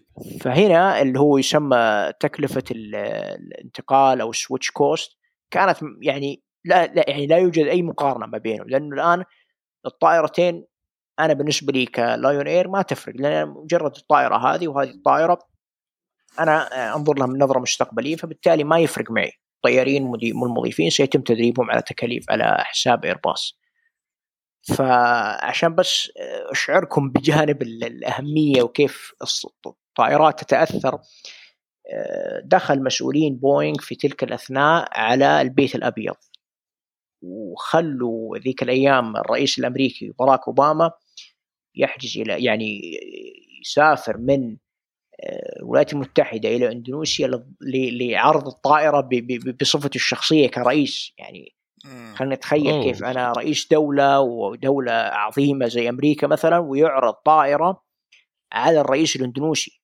وبالفعل يعني الصفقة أخذتها بوينغ بسبب هذه الزيارة. يعني إحنا تتخيل كيف آه، الضغط السياسي قد قد يؤثر في في مجرى صفقة بالكامل. أكيد عجيب عجيب جدا. وفعلا الأمور السياسية واحيانا تكون استراتيجية آه، في إدارة السوق وسوق طيران حساس جدا آه، في مثل هذا الجوانب. طيب كابتن دائما نتكلم عن طيران اقتصادي أعتقد لازم نتكلم أيضا عن آه، تأثير التذاكر السفر على السوق المحلي كون ويز إير حاليا داخل السوق بأسعارها اللي داخلها. إيش رؤيتك لتأثير أسعار ويز إير حاليا على مستقبل الأسعار في منطقة الشرق الأوسط؟ طبعا الأسعار إذا لاحظنا إنه اليوم الأسعار أعلى من عام 2019 يعني بلا أدنى شك. هناك آه، تحديات كثيرة تواجهها تعصف بشركات الطيران من ناحية التكاليف. اليوم أسعار الوقود أعلى من 2019 اليوم هناك تضخم عالمي في الأسعار. فبالتالي آه، يعني نفس نفس الأسعار اللي اليوم إحنا نشوفها في السوق عموما تعتبر أعلى آه، من الأسعار اللي اللي كنا نحجز فيها في عام 2019 دخول الشركات الطيران الاقتصادية أنا يمكن أستخدم مثال آه، في السعودية عندنا مثلا طيران عديل كانت آه، إحدى أوائل الشركات الاقتصادية في اللي قدمت مفهوم الطيران الاقتصادي البحت. آه، فكانت فعلا أسعارها جدا منخفضة مقارنة مثلا بالطيران الاقتصادي الآخر. فبالتالي الشركات حقيقة يعني الشركات الاقتصادية تدفع بالتغيير. اليوم الشركات الاقتصادية تحصل على معظم المسافرين لأنه نحن كمسافرين عموما معظم المسافرين لديهم حساسية عالية في الأسعار، اليوم أنا لو قدمت لك سعر أقل من الشركة الأخرى بمبلغ معين ستتجه لا اراديا للحجز على هذه الطائرة، أنا أتكلم على أصحاب أكيد. الدخل المتوسط أو المحدود اللي هم معظم المجتمع. اليوم هذه الشركات الاقتصادية هي أول من تعبي طائراتها لأنها توفر عادة أسعار أقل من الأسعار اللي توفرها الشركات الاعتياديه. اللي صار عندنا في السعودية أنا أتكلم مثلا على على طيران اديل عندما دخلت السوق حتى الشركات الطيران مكتمله الخدمات اضطرت إنها توفر باقات سعرية مختلفة لمنافسة هذا الموضوع. يعني اضطرت الخطوط السعودية على سبيل المثال الذين في المملكه إنها تقدم سعر جديد لا يشمل حقيبة للشحن. بالتالي هي اليوم تقدم سعر جديد ما عهدناه من قبل. صارت تقدم سعر منخفض بس في نفس الوقت لا يشمل آه، شحن للحقيبة.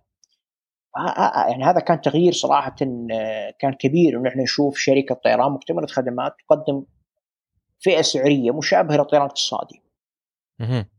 نسأل أستاذ محمد على موضوع أنواع أنواع ال business model مال الطائرات أو شركات الطيران اللي هو اللي ذكرت الاير اتلتيك وذكرت تقريبا مثالين هم اللي بيقدموا خدمات مميزة عن شركات ثانية مثل إيش يعني؟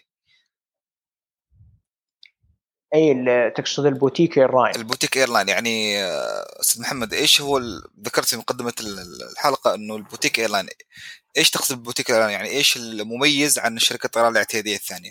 أو اللي هي تعتبر sub category رقم ثلاثة حاليا نحن نقدر نصنف؟ أي نعم هذه هذه الشركات طبعا هي قليلة على مستوى العالم يعني أنا يمكن اللي المثال اللي يجي على بالي اللي هو طيران فيرجن أتلانتيك أو فيرجن أمريكا.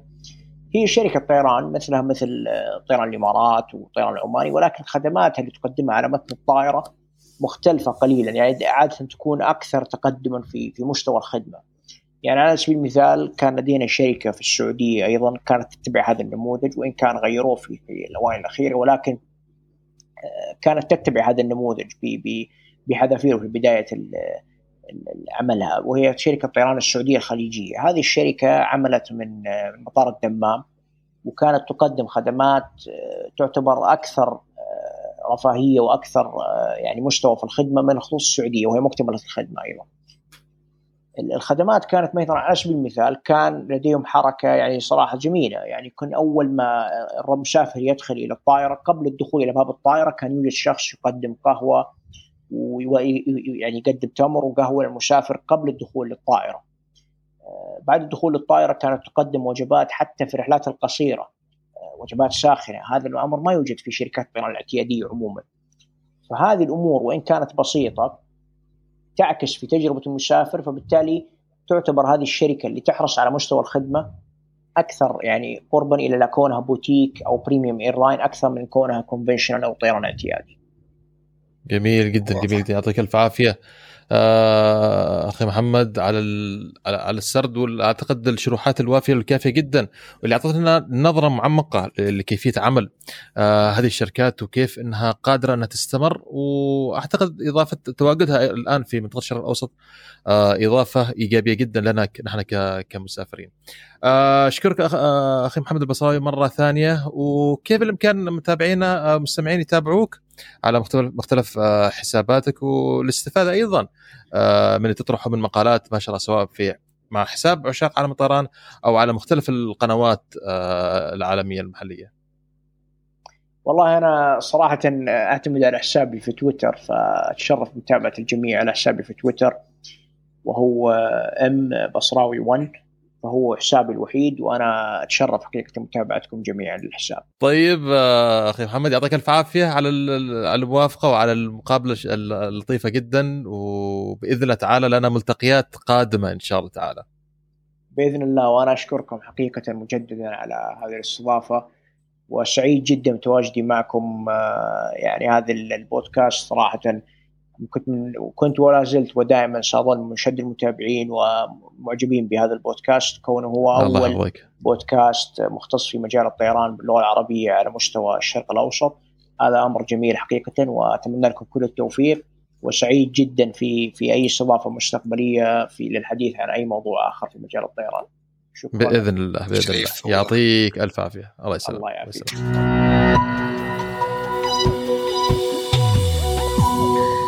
حياكم الله مستمعينا الكرام في الفقرة الثالثة من فقرات آه، حلقتنا الثامنة آه، من بودكاست الافشات وفقرة التسعين ثانية أو المعلومة في التسعين ثانية.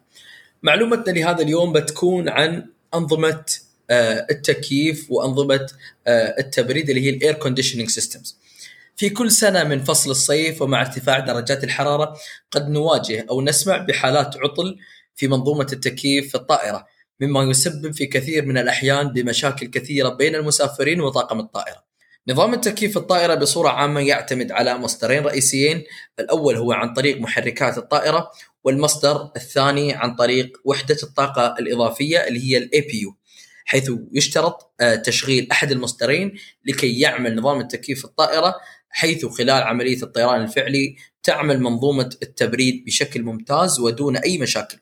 لكن المشكلة عندما تكون الطائرة متوقفة على الأرض فمن غير المنطقي أن يتم تشغيل المحركات أو وحدة الطاقة الإضافية عند وقوف الطائرة على الأرض. ففي آه، هذه الحالة يتم تزويد الطائرة بالهواء المكيف آه، اللي هو عن نظام ال PCA أو نظام ال ACU عن طريق المعدات الأرضية آه، من خلال الخراطيم مع ارتفاع درجات الحرارة وتعرض الجسم إلى أشعة الشمس بشكل مباشر يجعل من الصعب تبريد الطائرة والحفاظ على درجة حرارة مناسبة داخل المقصورة مما يجعل أن بعض المسافرين يعتقدون بأن نظام التبريد آه، مصاب بعطل وهنا تبدأ المشاكل آه، مع المسافرين. لذلك في المرة القادمة إذا واجهت مثل هذه الحالة تذكر معلوماتنا وطول بالك واصبر وبعدها راح تكون الأمور طيبة بإذن الله.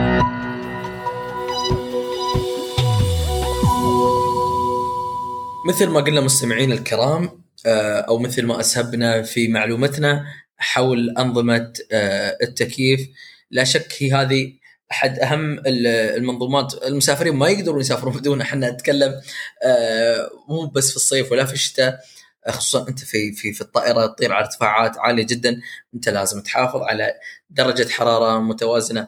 آه، يوسف لو تكلمنا أكثر عن آه، أنظمة التكييف والتبريد بالأصح في الطائرة. عمران زي ما ذكرت لما تكون طائرة واقفة على الأرض نحتاج إلى أنظمة تمد الطائرة بالهواء البارد. آه، مش ف... يعني الهواء البارد ما نحتاجه فقط للتبريد مقصود الركاب للمسافرين وانما حتى أجهزة الكمبيوتر تحتاج تبريد. من من أكثر من أهم الأماكن اللي تحتاج إلى تبريد في في الطائرة. من أكثر أنظمة التبريد المستخدمة سواء كان اي سي يو أو البي سي اي أنا كنت مختص في ال PC أنا كنت أشتغل على ال PCA عندنا في مطار صلالة اللي هو pre-conditioned air هو نظام اللي يمد الطائرة بهواء بارد يكون نظام على في, في, في أرض المطار بالعادة يكون داخل مبنى معين وراح تشوفوا خراطيم مسافرين خراطيم صفراء كبيرة جدا قطرها يمكن حوالي 50 سم أو أكثر هذه اللي يتم تركيبها في بدن الطائرة. عن طريق هذه الخراطيم يتم آه، مد الطائرة بالهواء البارد اللازم لتبريد الطائره آه، ككل سواء مقصور الطائرة أو الأجهزة الخاصة والمهمة زي زي ما ذكرت غرف الكمبيوتر. فأحيانا تصير إشكاليات في نظام التكييف المطار قد يكون عنده إشكالية في في, نظام التكييف. أحيانا الستاند نفسه للأسف الطائرة تكون واقفة عليه يكون في إشكالية في نظام التكييف. ويصادف ذلك عمران أيضا الطائرة أيضا بنفسها فيها إشكالية إنها مكيفات الطائرة ما هي ما هي شغال خلينا خلينا بالطريقة هذه. فهذا النوع ما اللي, يسبب الانزعاج اللي يصير آه للمسافرين لما تكون الطائرة واقفة. لكن مجرد ما تقلع الطائرة تشتغل تكييف ويبدا الهواء البارد ويا تكون امور أمور طيبة يعني. زين أنا بتكلم من وجهة نظري في في هندسة المحركات آه عندك أنت نظام التكييف يعني يكون في المرحلة الثانية من المحرك اللي هي مرحلة الكمبرسر أو مرحلة الضغط. مرحلة الكمبرسر أو في نهاية الكمبرسر حينما يشتد ضغط الهواء يكون في فتحات هناك. الفتحات هذه تسمى البليد فالفز آه، اللي هي اللي تاخذ الهواء المضغوط هذه وتوظفه في مجالات معينة. يدخل الهواء المضغوط آه، من المحرك آه، إلى عن طريق عن طريق الدكتس إلى إلى أنظمة خاصة لأنظمة هي أنظمة خاصة للتبريد. إحنا نتكلم على تبريد المقصورة، تبريد المقصورة يختلف عن تبريد المحرك، يختلف عن تبريد الأجهزة الكهربائية. تبريد الأجهزة الكهربائية آه، يختلف من طائرة لطائرة، تكلم الطائرات آه، العادية يكون لها آه، نظام تبريد اللي هو يعني باستخدام وجود أو ضخ الهواء في في في مقصورة أو في كابينة الأجهزة. أعتقد ال 787 الدريم لاينر لها نظام مختلف جدا. في تبريد الأجهزة الكهربائية. إحنا نتكلم عن تبريد الأجهزة الكهربائية آه يعني هي هذا هذا يرجع إلى فتره تطور التكنولوجيا. آه أيضا 787 يعني يكون لها نظام آه تبريد مختص لأن كثرة الأجهزة الكهربائية فيها تسبب حرارة أكثر من غيرها. فأنت بحاجة إلى نظام مختلف من أنظمة التبريد. هذا في في, ال Dreamliner في ال 7 8 آه لكن مثل ما تكلمنا تبريد المقصورة عادة نتكلم في الجو. إحنا يعني آه، نستعين بنظام التبريد اللي يكون أو يفعل عن طريق ال compressor مال المحرك. ومثل ما أنت أسهبت يوسف في نظام التبريد للطائرة على الأرض من ال PCA أو من ال ACU بالضبط. يعطيك الف عافية عمران ما قصرت على الشرح. ومستمعينا المرة الجاية لما تسافروا ألقوا نظر على اللي يصير حوالين الطائرة وراح تشوفوا هناك كثير من الخدمات وكثير من الأشياء اللي يتم توصيلها آه إلى الطائرة، واحد من هذه الأشياء الحين اللي تكلمنا عن تكلمنا عنها اليوم اللي هي ال PCA وإن شاء الله في المرات الجايه نتكلم لكم عن أيضا عن أنظمة آه ثانية كثيرة جدا. آه عمران أشكرك عزيزي على تواجدك في الحلقة هذه وبإذن الله تعالى نلقاكم مستمعينا في الموسم الجاي في بداية شهر أغسطس. شهر الجاي شهر يوليو راح يكون إجازة لنا. نلملم اوقاتنا أو أوراقنا نشحن طاقاتنا عمران. نعم. ومن ثم إن شاء الله تعالى نرجع لكم بنشاط أكبر آه، بإذن الله تعالى. أشكركم جزيل الشكر على استماعكم وإخلاصكم وإخلاصكم لآب شات بودكاست ونلقاكم بإذن الله تعالى في الموسم القادم. لا ننسى أن نكرر آه، شكرنا آه، للعنصر الأساسي في نجاحنا. أنتم مستمعينا اللي يعني لولا الله سبحانه وتعالى ثم لولاكم ما وصلنا للي وصلنا إليه.